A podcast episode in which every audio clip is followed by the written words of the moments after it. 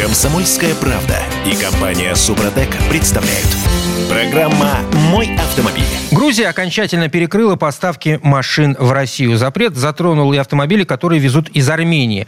Еще с 1 августа официальный Тбилиси ограничил экспорт американских автомобилей с объемом двигателя 1,9 литров и выше, а также гибриды и электромобили. Но они, видимо, э, в хвосте с японцами. Предполагалось, что аналогичный запрет вступит в силу и в отношении европейских автомобилей, но с 26 сентября. Однако э, многие специалисты отмечают, что пограничники уже сейчас не пропускают любые машины в Россию через Верхний э, Ларс.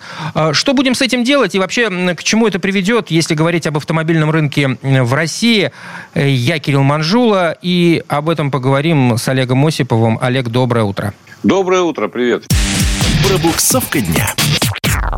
Итак, э, ну, насколько большой поток э, серого, этого самого параллельного импорта был через Грузию, и насколько сильно это ударит по рынку нашему? Ну, насколько поток, это можно просто цифры привести, да. У нас э, месяц продается там порядка на вторичном рынке полмиллиона автомобилей, угу. грубо говоря, всего. Из России, ввезенных и так далее. Ну, вот вы считаете, э, всего из Грузии ввозилось до примерно 13 тысяч э, в месяц. Капля в море. Автомобилей. Капля в море. Разных. Ну, как кажется, капля в море. На самом деле, сколько там всего э, пересекли границу подержанных автомобилей около 128 тысяч. То есть не такая уж капля. То есть каждый десятый автомобиль, грубо говоря. Я опять же не отвечаю, потому что тут из разных источников цифры могут э, разниться, так сказать, да. Но примерно так обстоят дела. Но все равно э, любая недопоставка автомобилей сказывается на ценах прежде всего. Вот в чем проблема главная для России сейчас. Потому что чем меньше автомобилей приезжает, откуда, э, неважно, да, и какие, неважно, тем э, выше цены. Это совершенно объективно. Слушай, ну зак- закрыли один... И кроме кан... того, да. Да. А, а, закрыли один канал поставки, да. найдут новый. Вот насчет найдут новый, это тоже вопрос. Потому что, Казахстан, ну, Киргизия. понятно, что, что во Владивосток там тоже, так сказать, беда. Э, там меньше в пять раз автомобилей э, за последний месяц э, ввезено, чем месяцем раньше, да? А вот это серьезное тоже. Ну, потому что Япония не поставляет там угу. больше 1,9 и так далее, да? Вот электрокары в том числе не поставляют, гибриды. В общем, это ерунда какая-то. Но а, это не значит, что останутся э, лазейки такие, как через Казахстан, допустим. Турция, Казахстан, там э, можно все это ввозить э, до сих пор. Но казахи ведь тоже, так сказать, под давлением определенным находятся. Раз запрещен ввоз автомобилей определенных, там, уже 50 тысяч, я не знаю, как они там решат. Вот Грузия там дороже 50 тысяч не пропускает сейчас и не пропускала уже, по-моему, с 1 августа. Да, да. Вот. Э, может быть, аналогичные вещи вполне, так сказать, э, можно ждать со стороны Казахстана. В общем, я не думаю, что это приведет э, к окончательному перекрытию потока так сказать, подержанных относительно свежих автомобилей от 3 до 5 лет. Это самая выгодная покупка, да? Это понятно, иначе просто не стоит возить. А, но, тем не менее, а, будет затруднено, а, затруднена доставка Хотя каналы, безусловно, останутся. Есть еще другие. Есть Белоруссия, есть э, другие бывшие республики СССР и так далее. Э, есть, в конце концов, порты, э, через которые все это идет непосредственно в Россию. Так что я думаю, что поток не иссякнет, но просто э, вполне возможно ощущение дефицита и, вероятнее всего, будет дальнейшее подорожание машин вот этих самых введенных, относительно свежих. Слушай, до лет и новых. Слушай, ну вот... Вот э, это вот определенно будет. Э, в, в сети всего того, о чем мы с тобой говорим, появилась информация, что э, китайские премиальные машины, продажи их выросли в России в пять с половиной раза. Ну что, наши потребители распробовали, что ли? Получается? Или просто выбора нет? Да, да конечно, просто выбора нет. Понятно, что э, вот тут, между прочим, э, любопытные данные, что э, покупают примерно столько же, сколько раньше покупали европейских э, премиальных автомобилей. Угу. Плюс-минус. Да. Просто есть э, обойма людей, категория людей, которые не привыкли себе в чем-нибудь отказывать. Да? Э, и у них есть возможность. Когда-то они да. возили, э, и у них есть возможность, конечно, есть сказать, свободные деньги, грубо говоря. Раньше они э, предпочитали Range Rover или там э, Land Cruiser. Теперь э, согласны пересесть на танк. И на либо на Exit. Я о нем рассказывал. Либо на Exit, совершенно верно. Ну, просто танк, он уж совсем такой равный, премиальный во всех смыслах. Хотя Exit на первом месяце. Да. То есть за 7 месяцев он продал больше 20 тысяч э, автомобилей. В принципе, в общем, так, в абсолютных цифрах, это не слишком много. Он вырос в 4 с лишним раза в продажах. Но, тем не менее, э, все равно в лучшие времена премиум бренды, там, такие как э, Audi, Mercedes, BMW и так далее, они продавали немного больше. Заметно больше, скажем так. Ну, еще покупают, кроме этого, Exida, Tank, еще Voya. Но это вообще дорогой достаточно бренд. Э, тут уж, э, как бы, так сказать, на любителя. Ну, так и, ну, про, списке... и, и продали всего полторы тысячи штук. Ну, продали полторы тысячи тоже неплохо, э, учитывая то, что в Китае перепроизводство вообще автомобилей. Вот так, по сообщениям китайских товарищей, их так надо называть, где-то миллион, миллиона два с лишним. По последнему, вот, то, что у меня есть там... Перепроизводство на, на, на 2 миллиона? А, да, штук, единиц. Угу. Но для них это, слушайте, они продают больше 17 миллионов автомобилей каждый год. Ну, 2 миллиона туда, 2 миллиона сюда. В общем, если есть Россия, тем более замечательно, будет продавать здесь. Я удивлен, по, какому, по, каким, что... по, по каким законам там вообще работает автомобильный рынок, э, учитывая то количество автомобильных марок и всевозможных э, видов этих автомобилей, которые производят в Китае. Э, просто диву даешься. Ну так, на минуточку 400 заводов автомобилей. Просто диву даешься. Ну... 400, да? Мы с вами, когда говорим о российских заводах, сейчас, кстати говоря, можно перейти к российским э, заводам, да, Тольятти, УАЗу и так далее. А там их 400. Можете себе представить? А, то есть э, мне вот, например, при всем моем воображении, это сказать, весьма трудно. Это надо поехать посмотреть, честно. Все 400 Короче говоря, объехать. Да. Все, Короче говоря, это э, никуда будет, э, вообще говоря, ну, в ближайшее время, конечно, мы будем все так или иначе вынуждены пересаживаться на продукцию китайских автозаводов. А между тем, между тем, э, тут нас заставляют, точнее, не нас, а чиновников заставляют пересаживаться на отечественные автомобили, а вот госзаказчики стали реже закупать «Лады» и «УАЗы». Это как вообще? А ничего пока не получалось. Это они, подождите, Дело в том, что, между прочим, э, первое лицо государства только в августе э, президент распорядился, чтобы все-таки чиновники пересаживались. Э, а, еще не успели? Еще не успели. Это... Они просто не успели, хотя уже отменяют там ряд заказов. Но статистика очень любопытная. А расходы, вот э, я просто цитирую по Автоньюсу, да, расходы на закупки автомобилей «Лада» и УАЗ за первые 6 месяцев 2023 года, ну, представьте себе, да, до июля, угу. сократились на 25 и 24 процента, соответственно, по сравнению с прошлым, с аналогичным периодом прошлого года. «Лада», допустим, если в первом полугодии на четверть с 677 до 504 миллионов рублей – любопытно, что вот для сравнения, что такое 504 миллиона рублей, да, полмиллиарда. А, ну, скажем, за 6 месяцев в газ, э, а в продукцию газа купили на миллиард 370 миллионов. И то это минус. Вот и все. Ну просто газ это не Волги, как мы с вами понимаем. Это да, да это... это это коммерческий прежде всего транспорт, и он неплохо идет. Это действительно удачный был ход, так сказать, в свое время. Правда, автомобили все равно стареют. А что касается москвича, то 8 миллионов потратили, э, собственно говоря, чиновники. Маловато будет. На 8 миллионов завод не, проживет. Не проживет. Надо бы поддерживать, конечно. Это, Я так думаю. Это, это что же получается? Сколько там машин-то купили? Три? Четыре? Нет, ну на 8 миллионов там их много купили. Правда, а, успели еще взвинтить цены немножко. А, с механикой «Москвич-3» бензиновый подорожал на 300 тысяч. Вот, вот в августе, вот сейчас. Угу. Да? И э, минимальная цена э, на официальном сайте 2 миллиона 220 тысяч рублей. Ничего себе вообще. За 2 миллиона, между нами говоря, вот так вот э, по-честному, можно было купить автомобиль премиум-класса, так сказать, еще в позапрошлом году. Слушайте, давайте ну, мы за, за, за, забудем, что можно было купить за 2 миллиона. Да не хочу я забывать. Э, Олег, ну а, а смысл? Мы только нервы себе таким образом портим. Ну чего уж... Э, да ничего не портим. Мы... Это заставляет задуматься. Давайте задумаемся, как сделать так, чтобы автомобили были доступнее. Вот и все. Это обычная же вещь. Чтобы они они не превращались э, в роскошь, а оставались средством передвижения.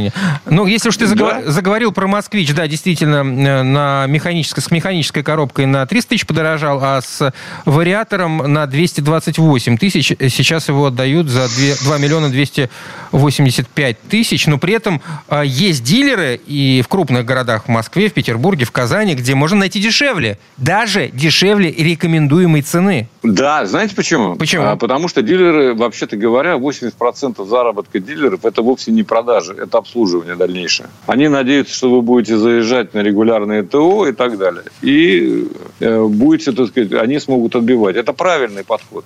Это так всегда было. Я думаю, что он и останется такой подход. Поэтому это нормально. И перестанут впаривать коврики за 300 тысяч. Это да, тоже нормально. Ну и в конце концов... Ну а что касается, да, москвича вот этого 3И, это вообще, так сказать, 3 миллиона 600 тысяч рублей. Да. Рекомендованная цена. А рекомендованная, это я говорю, что по какой продают? 3 э, миллиона 950 тысяч. По-моему, это совершенное бесстыдство, вот с моей точки зрения. Этот автомобиль не может столько стоить даже по сегодняшнему курсу. И по завтрашнему, пожалуй, тоже. Ну, послезавтра мы не загадываем. Не будем заглядывать так далеко. Оставим это на следующий наш, с тобой эфир. Олег Осипов был в эфире радио «Комсомольская правда». Спасибо, до новых встреч, пока. Всего доброго, удачи всем. В следующей четверти часа к нам присоединится Юрий Сидоренко, автомеханик, ведущий программы «Утилизатор» на телеканале ЧЕ. И снова про техосмотр. Зачем он вообще нужен и как сегодня пройти ТО по правилам? Комсомольская правда и компания Супротек представляют.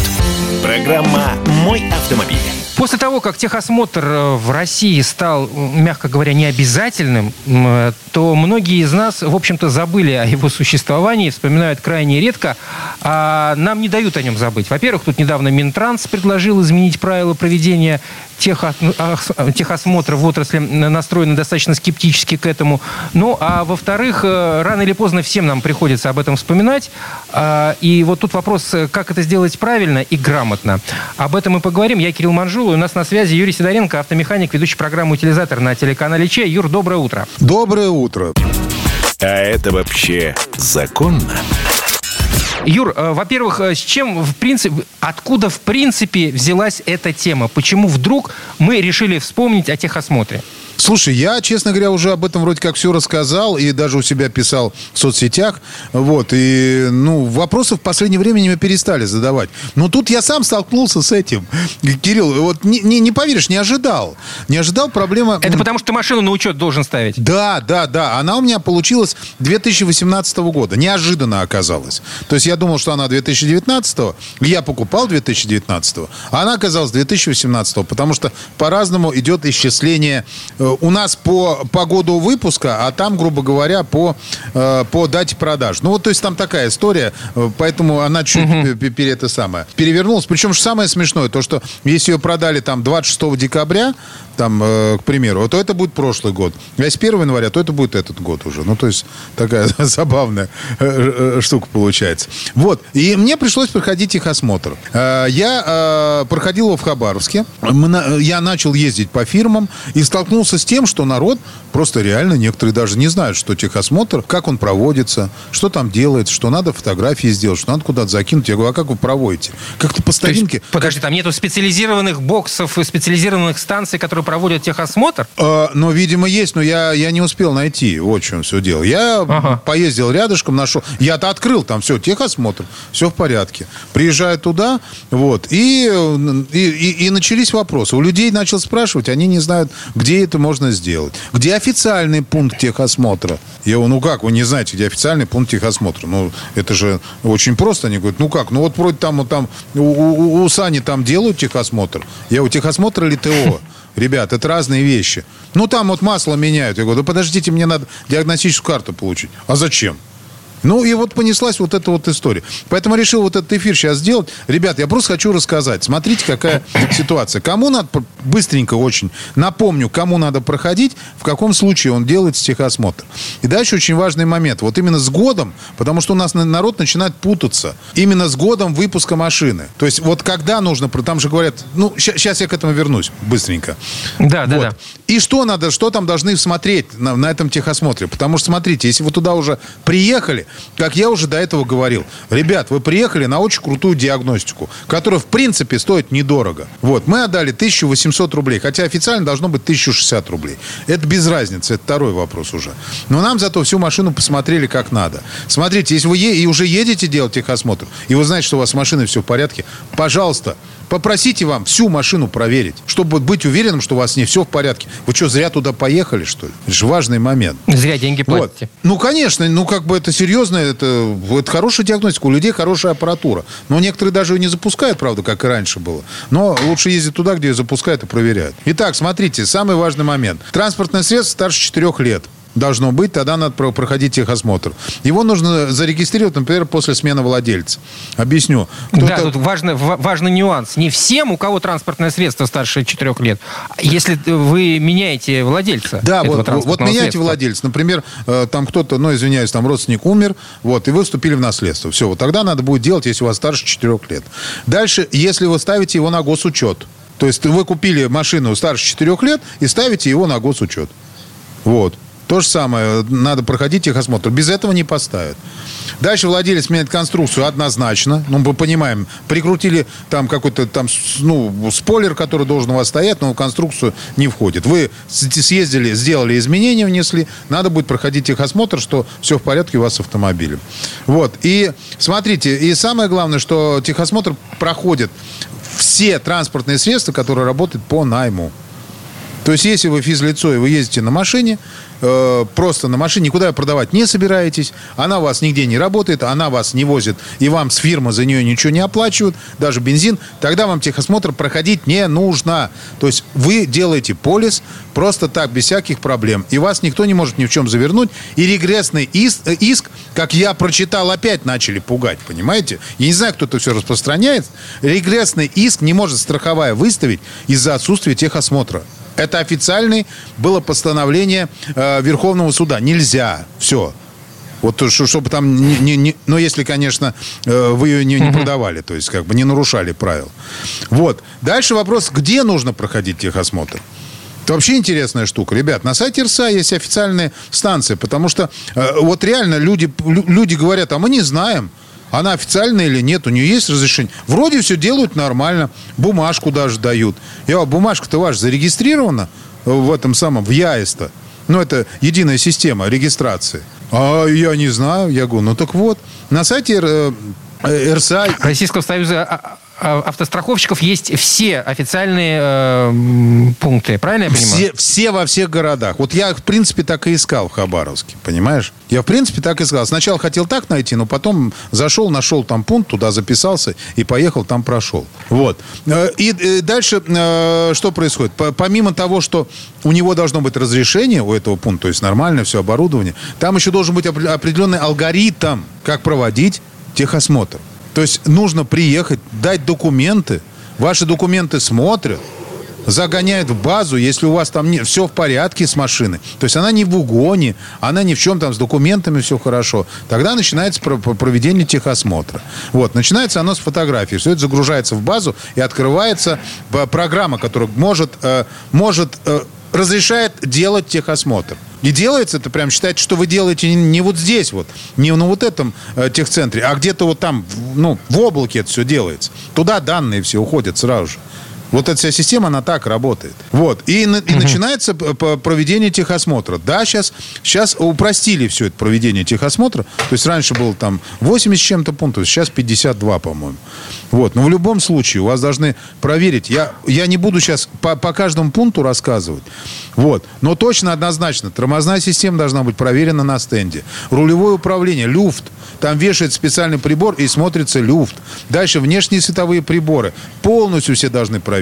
Стеклоочистители, стеклоомыватели полностью должны проверить работоспособность. Если есть у вас задний стеклоомыватель, он тоже должен быть рабочим. Шины колеса однозначно все проверяют. Меряют износ, меряют, то есть смотрят на них, как это все без трещин, без всего.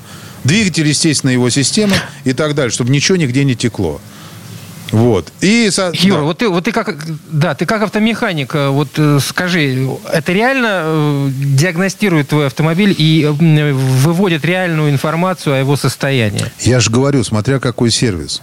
Ну, угу. просто э, в Москве, вот я могу сразу сказать, уже стало станции э, техобслуживания, то есть станции проведения техосмотра стало мало, вот, и, честно говоря, они сейчас все э, очень боятся, чтобы их не закрыли. Потому что любое нарушение, а это могут потом, ну, как бы, как-то сказать, поднять-то все можно и посмотреть в реалиях, что и как, если понадобится. Вот, потому что сейчас все стало электронно. Поэтому люди стали проводить нормальный техосмотр. А та станция, на которой вот вы приезжаете, и вам просто взяли, сказали, а у вас машина нормальная, все, давайте я вам выпишу, езжать. Но они даже, чтобы оборудование не расчехлять. Я с такими тоже сталкивался. Ну, то есть, ну, это странно. Но тогда уже вам надо понять, а вы вообще зачем приехали? Бумажку, что ли, получить? То есть... Ну, в основном так оно и бывает. Ну, либо у вас машина неисправна, а если машина неисправна, тогда как может техосмотр пройти? То есть ездить, когда тормоза неисправны? Не, ладно, там стекло треснутое, ну, бог с ним, да, бывает сейчас и стекло люди поменять не могут. Действительно, ну, как бы, с, ну, с этим проблема. Но вот тут, э, ну, вообще сложно, честно говоря, конечно, осуждать кого-то и как-то, потому что действительно с разбитым лобовым стеклом даже с в любом месте уже техосмотр пройти нельзя. А стекло, например, на каком-нибудь иномарку сейчас, которое вклеивается, причем если это европейская иномарка, оно стоит очень дорого. Ну, про, просто Заоблачных реально, да. могут, может, может денег стоить. А если еще и с э, этим отопителем, то... Слушай, да. А вот, э, э, да, есть минута остается. Там ведь вопрос как? Что техосмотр нужно проходить, если автомобиль используется не в личных целях. А как вообще это доказать? Как понять, что автомобиль используется в личных целях? А слушай... Есть ли какие-то... Ну, с такси все просто, например. То есть, как бы... Э, это, это, это да. понятно. То есть, она, они все в базе базе зарегистрирована. А вот если, например, машина работает э, на, на фирму, да, но она обычная машина. Ну, она возит там, ну, членовоз я называю. То есть она возит там, ну, человек возит на ней грузы какие-то, ну, не афишируя это. То это только все зависит от человека, от самого. Э, потому что э, когда это все регистрируется, когда вы оформляете полис ОСАГО, вы ставите, для чего вы машину используете. Личное, такси, там, для грузоперевозок и так далее. Если вы галочку, вы можете обмануть, конечно, поставить галочку личное лично и ездить дальше. Но понимаете, в чем все дело? Страховая компания, они же не меценаты. Если вдруг... Не вас никто даже не оштрафует за это. Но если вдруг, не дай бог, произойдет страховой случай, страховая компания докопается до того, как вы использовали свою машину. И поверьте мне, не применит, желаю, то есть не применит тем, чтобы вам не выплатить деньги за поврежденный автомобиль. Вот это вот точно совершенно. Ладно, Юр, я в любом случае рад, что ты прошел техосмотр, с твоим автомобилем все в порядке, и ты продолжаешь э, свое движение в сторону Москвы. Э, о чем мы будем обязательно рассказывать. Юрий Сидоренко, автомеханик, ведущий программы «Утилизатор» на телеканале ЧЕ, был у нас в эфире. До новых встреч, пока. Всего большое спасибо, всем удачи. В следующей части программы у нас Федор Буцко. Обсудим новости из-за бугра. Там тоже, оказывается, у автопроизводителей есть проблемы с комплектующими. Комсомольская правда и компания «Супротек» представляют. Программа «Мой автомобиль». А в Европе, оказывается, тоже свои сложности. Вот там, например, э, традиционные поставщики деталей на конвейеры автопроизводителей разоряются.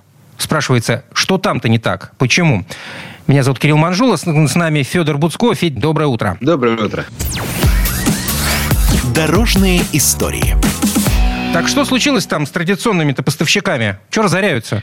Проблема в том, что вот этот поменявшийся вектор развития, да, разворот автопрома, новая какая-то модель, новая схема, переход к электричеству, что э, ну, проблема это приносит не только автопроизводителям, вот у них конвейер где-то встал, ну, встал, запустит.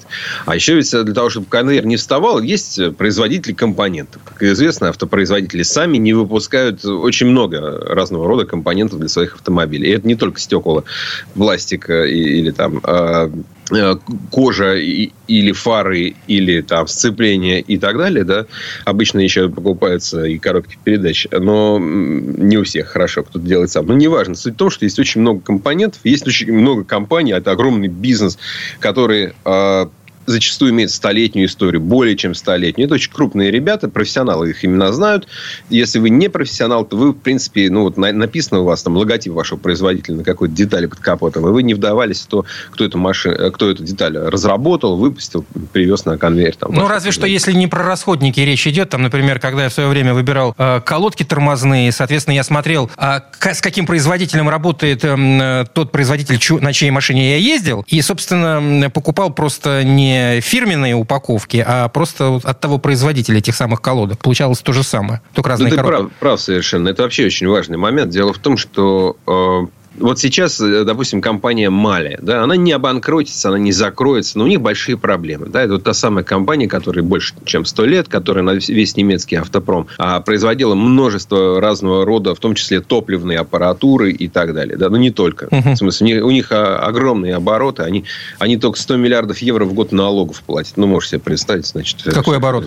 Как, какой оборот, да. И сейчас у них большие проблемы, потому что основная линейка выпускаемых ими продукции рассчитана на бензин бензиновые модели, а, собственно говоря, будущее за электричеством, и надо как-то меняться, а никто сейчас в это дело деньги вкладывать не хочет, потому что непонятно, а дальше-то что будет? Вот этот самый вот вчерашние вот эти киты, угу. а, на которых покоился европейский, в частности, да и мировой в том числе, а, автопром, а, они вообще выплывут или уже все равно все будет делаться в Китае, или, ну, хорошо, кое-что будет делаться в Восточной Европе, но уж точно не в Германии, не в Голландии и так далее. А, и у них большие проблемы. И главное, знаешь, это точно не тот случай, когда вот у соседа корова сдохла, а нам это как-то, значит, радость какую-то приносит. Нам это точно радости не принесет. Потому что мы раньше могли быть сколь угодно долго недовольными высокими ценами на запчасти, например, у официальных дилеров ряда марок. Но у нас всегда был выбор можно было взять э, деталь в коробочке с логотипом производителя вашего автомобиля. Это была самая дорогая, короче... Самый, самая дорогая самый дорогой вариант, да.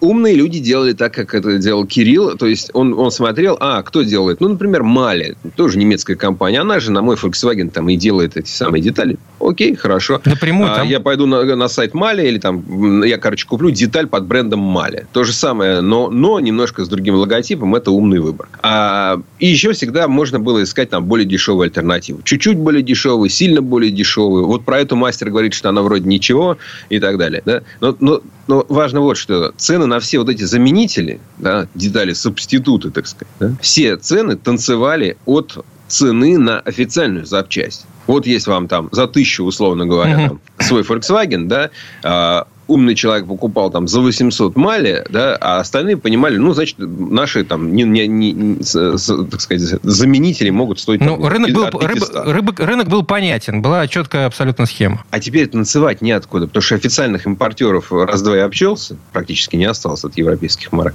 А, соответственно, а что, что делать? И это все, это все не очень удобно и для нас, и для них. В общем, Европа, в Европе большой кризис а, у вот этих вот компаний-поставщиков деталей, тем более сейчас сейчас э, правила игры навязывают китайцы. Навязывают не только тем, что выпускают там очень много машин и готовы ими заполнить, по сути, любые рынки. Да, сейчас вот вопрос о том, а почему у нас вот на рынке какой-то дефицит машин. Ведь для Китая, если, допустим, ну, скажем, мы захотим, чтобы Китай нам привез, ну, не знаю, там, 100 тысяч машин еще лишних, или там, да даже, ну, что там, 100 тысяч, э, там, миллион машин, да, да, если мы хотим, чтобы Китай привез миллион машин, это всего 3% от их мощности, от того, что они производят. Они запросто могут это сделать. Поэтому есть как бы вот под угрозой Китая, под угрозой вообще большого, так сказать, сдвига в автомобильной промышленности, когда сломалась вся вот эта сложнейшая система, работавшая как швейцарские часы, кто когда что разрабатывает, э, производит и куда привозит, да, и как часто. А китайцы, они машины выпускают быстрее, э, все время замена, замена, новый, новый, новый. Не успеваешь просто Поэтому за ними. Они просто, европейцы, не успевают, пока на это поглядывают так вот, ну, видят, что у них из- из-под рук уходит рынок, но пока еще не придумали, что сделать так. Ну, поскольку компании серьезные, большие, с большими деньгами, деньгами, с большой инженерной школой. Так просто они не утонут, но их штормит. Ладно, слушай, а вот что это такое вообще? Кому нужен был э, грузовой троллейбус? Я даже боюсь представить. Что это за новость такая? А, а если ты вырос в городе, где по дорогам ходили троллейбусы... Они до сих пор ходят в моем городе. Именно в таком городе я и вырос. Это прекрасно, да. Я завидую, потому что в моем их уже не, их и не ходят, а я их любил, конечно же. Слушай, такие... подожди, а в Москве что, нет уже троллейбусов, прости? Ну, нет, нет. Ой, как жалко. Нет. Короче, в Германии попробовали, э, тоже, как и у нас, в этих в троллейбусных парках всегда был свой грузовик на базе троллейбуса. Да. Так, так, так и здесь. Они сделали грузовики, только настоящие взяли, и с подъемным механизмом, который сверху, соответственно, на автобане по правому ряду катится и держится своим токоприемником за провод, и вроде как вообще у него прекрасная э, статистика по выбросу углекислоты в этот момент наступает, и все зеленые, значит, э, хлопают э, радостно улыбаются, да, и хлопают ладоши, да. И, и, и в воздух чепчики бросали. Короче, немцы строили три, три кусочка, три отрезка на этих на автобанах в разных местах, но в основном в центре и на, на северо-западе, так сказать, страны. Построили три участка, хотели, чтобы там у них было много этих грузовиков, пытались договариваться с разными производителями грузовиков. Ну, там что-то пошло не так, кто-то не сделал вообще, кто-то, кто-то, значит, последний грузовик сдал на три, э, ну, с электроприводом, а, сдал там на несколько лет позже, чем договаривались, а тут как раз наступил момент, что, а, ну, в общем, решили проект закрывать. Ну, не, не работает. Не работает, потому что никому это не нужно, никому не интересно, а, дорого стоит. Э, в итоге посчитали, что, ну, поскольку один, один так сказать, такой вот электрический грузовик стоит полтора миллиона евро, им обходится, вот, чтобы он немножко троллейбусом стал, да, это стоит полтора миллиона. При том, что просто нормальный грузовик стоит там 100, ну, ну очень Абсолютно экономически нецелесообразно.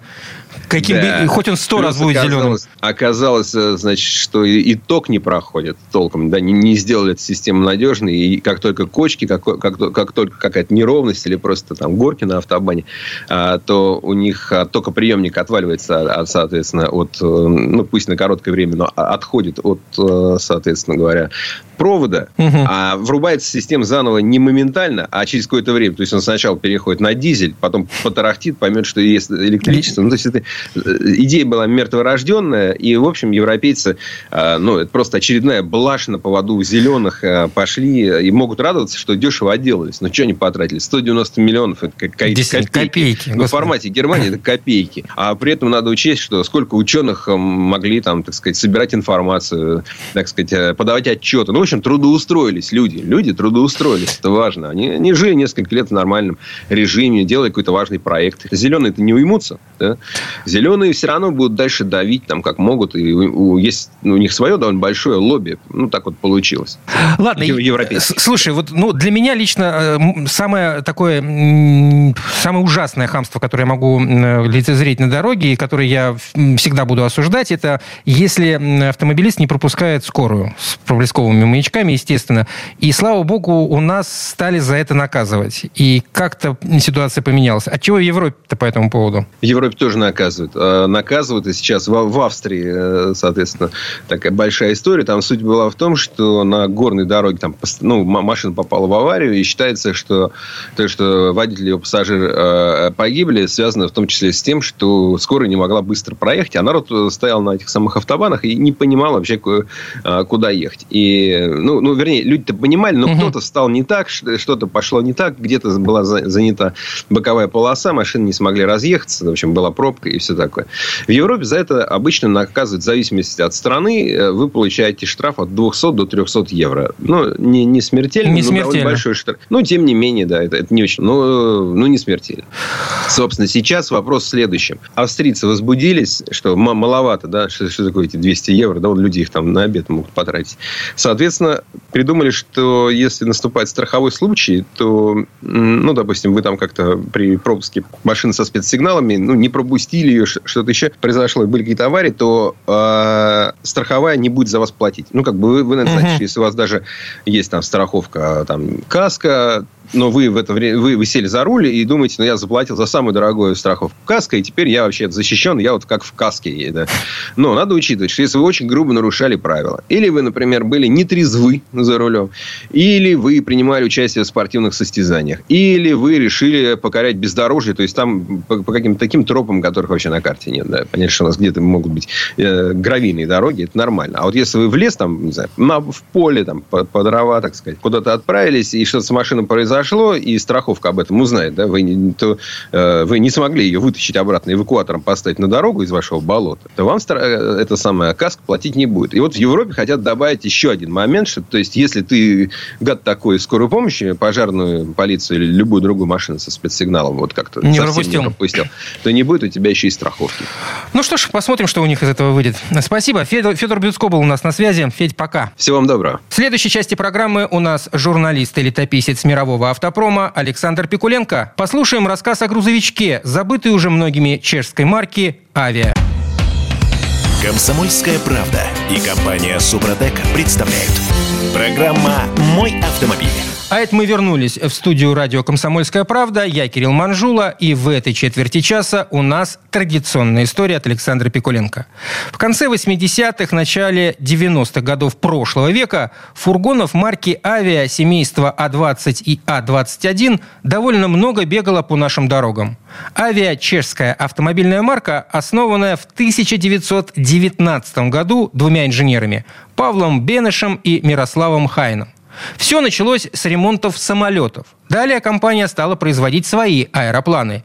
И только после Второй мировой войны деятельность предприятия расширилась. Здесь занялись ремонтом автомобилей и выпуском высокотехнологичных комплектующих. А в конце 70-х чехи приобрели лицензию на производство французских грузовичков «Рено» и на заводах «Авиа» начали выпускать фургоны семейства А-20 и А-21. И вот тут слово Сан Санычу. Предыстория. Совсем недавно чешская марка «Авиа» отметила свое столетие. Но состояние этого завода оставляет желать лучшего. И на карту поставлена судьба фирмы. В настоящее время «Авиа» не производит никаких автомобилей. В день юбилея чешская пресса даже пошутила над тем, что «Авиа» может позволить себе только свечи, потому что ей уже не хватает на праздничный торт – а ведь не так давно голубые авиа были постоянной частью ландшафта советских городов. Узнаваемая машина с кузовом синего цвета стала, если не символом, то по-настоящему узнаваемой продукцией чехословацкого автопрома и активно поставлялась как в страны Восточного блока, так и в СССР. Модель была относительно массовой. В лучшие годы завод выпускал до 20 тысяч автомобилей в год которые существовали в трех десятках модификаций. А вообще-то грузовики появились в ассортименте компании только после Второй мировой войны. И не под собственным брендом. В то время руководство социалистического государства принимает решение о специализации заводов по типам автомобилей. Авиа отвели роль по производству грузовиков, пусть и под чужой маркой «Шкода». Прототип Шкода 706R был готов уже в 1946 а в следующем году в Летнянах началось производство 7-тонных грузовиков «Шкода», а также автобусов на их базе. За последующие десятилетия предприятие освоило производство «Татар-805», грузовика с своеобразным восьмицилиндровым воздушником и грузовую «Прагу». А теперь малоизвестный факт. Компания «Авиа» в 50-х – создала собственную легковую микролитражку. Она должна была предложить владельцу нечто большее, чем мотоцикл, по цене меньше, чем у автомобиля. Подобно аналогам, двигатель у забавной машинки оказался сзади, а несущий кузов авиаторы выполнили из привычного им крылатого металла – дюралюминия. Расположенный сзади мотор в своей основе представлял 350-кубовый двигатель от мотоцикла «Ява». Водитель при этом сидел посередине, а крыша-дверь сдвигалась назад, словно фонарь у самолета. Но чехословацким транспортникам не хватало современных малотоннажных грузовиков. И в начале 60-х на Прага Авиа собирались сделать свой легкий грузовик в сотрудничестве с ЛиАЗ. Но инженеры знали, что состояние станочного парка завода делает невозможным производство современного автомобиля. В конце концов, было решено, что более выгодным и быстрым решением будет покупка лицензии. Были выбраны три компании – немецкий «Ганамак», британский «Форд» и «Рено Савиен». Переговоры вели со всеми, но по политическим причинам выбор пал на французов. Рено тогда был государственным концерном, поэтому сотрудничество с таким предприятием лучше вписывалось в социалистическую идеологию, чем с компанией под властью кровавых капиталистов. В любом случае, это был неплохой выбор, потому что Савием предложил лицензию на недавно поставленные на конвейер довольно современные автомобили SG2 грузоподъемностью полторы тонны и SG4 грузоподъемностью 3 тонны. Для легкого грузовика из 60-х авиа имеет очень интересную конструкцию. Автомобиль собран на классической прочной раме, но спереди у него независимая подвеска, двойные рычаги с пружинами и телескопическими амортизаторами. Еще интереснее задняя подвеска. У А-15 неразрезной мост также был подвешен на пружинах, а у А-30 со сдвоенными колесами на задней оси были классические рессоры. Независимо от грузоподъемности, автомобиля, они получили атмосферные четырехцилиндровые дизели объемом 3320 кубических сантиметров. Но у полуторатонного автомобиля мощность составляла 68 лошадиных сил, а у трехтонки 80. В 1977 году объем двигателя был увеличен до 3,6 литра. В 1979 вариант А15 был заменен на А20 – мощность двигателя увеличилась до 72 лошадей. Рама также была немного изменена, а тормозная система была усилена. Благодаря этому грузоподъемность автомобиля была увеличена до 2 тонн. В 1982 году Савием завершила производство моделей SG2 и SG4, поэтому, согласно контракту, грузовики из Праги могли выходить на просторы международных рынков. К сожалению, в то время авиа уже была недостаточно современной, чтобы ее можно было продавать на Западе. Поэтому автомобили по-прежнему в основном отправлялись в страны народной демократии и Африку. В некоторых странах они продавались как Рено. В 1986 году компанию «Авиа», у которой были свои заводы в нескольких городах Чехословакии, включили в состав единого народно-хозяйственного объединения. Головным предприятием стал завод «Авиа» в Летнянах, где производились двигатели, строили кабины и собирали шасси, части из которых оснащали бортовыми кузовами и изотермическими фургонами – а в Брно, Иванчице и Жилине на базе обычных шасси собирали специальные автомобили. В 1989 году в Чехословакии произошла бархатная революция, в результате которой страна распалась на два государства – Чехию и Словакию. Концерн «Авиа» в это время претерпел аналогичные изменения, также распавшись на самостоятельное предприятие – Собственно, сама авиа при этом в 1992 году стала акционерным обществом «Хамильтон Стандарт». В 1993 модернизированные модели А21Т и А31Т получили турбомоторы, отвечавшие экологическим нормам Евро-1. Попутно при модернизации осовременили и шасси, и тормоза, и кабину внутри попавший к нам в руки синий авиа А-21 был выпущен в 1983 году. И не считая трех спортивных сидений, находится в своем первоначальном состоянии, без каких-либо изменений или дополнений с момента выезда из ворот завода. Этот фургончик довольно долго был раллийной техничкой, поэтому судьба отнеслась к ней довольно любезно. Рама автомобиля выглядит как новая, и кабина тоже в хорошем состоянии. После запуска двигателя из выхлопной трубы авиа А-21 повалил черный дым из-за плохо поддающегося настройке механического ТНВД. Даже у новых машин с ним возникали проблемы. Поэтому в случае почти 40-летнего мотора с неизвестным пробегом было трудно ожидать чего-либо другого. Однако мы признаем, что двигатель запускается с полоборота. Не зря владелец автомобиля заверял нас, что ему даже мороз не страшен, учитывая, что свеча накаливания отвечает за содействие запуску дизельного авиа. Уже занимая место в салоне, можно заметить, что подвеска А21 мягкая. Как только мы положили ногу на ступеньку, кабина явно наклонилась. Внутри есть сиденье для трех человек средний пассажир сидит на слегка выдвинутом вперед. Оно откидывается, под ним находится капот двигателя. Хотелось бы иметь лучший доступ, но в 60-х годах такое решение было обычным. Мы включаем первую, и через некоторое время авиа начинает катиться. Выбирая вторую, нужно быть очень осторожным, потому что нетрудно включить заднюю передачу. Рычаг не отличается особой точностью, но выбор правильной передачи, к счастью, удался. У нашего автомобиля все еще четырехступенчатая коробка передач – при модернизации в 1993 году она стала пятискоростной. Однако мы были удивлены, что при крейсерской скорости, то есть около 70-80 км в час и довольно высоких оборотов двигателя, в салоне можно нормально разговаривать. Конечно, мы не хотим сказать, что А-21 тихий внутри, потому что на заводе машину вообще забыли звукоизолировать. Но это действительно неплохо. Автомобиль послушно идет по прямой, без необходимости в подруливании – Зато подвеска может даже фильтровать неровности, не заставляя подпрыгивать вместе с кабиной, что так типично для грузовиков тех лет. И это несмотря на почти пустую машину. К сожалению, у авиа А-21 есть и недостатки. На парковке вращать большое рулевое колесо – это настоящая работа. Да и тормозов по современным понятиям здесь почти нет. Предыстория. Сан Саныч, спасибо. Это был Александр Пикуленко, летописец мировой автомобильной индустрии.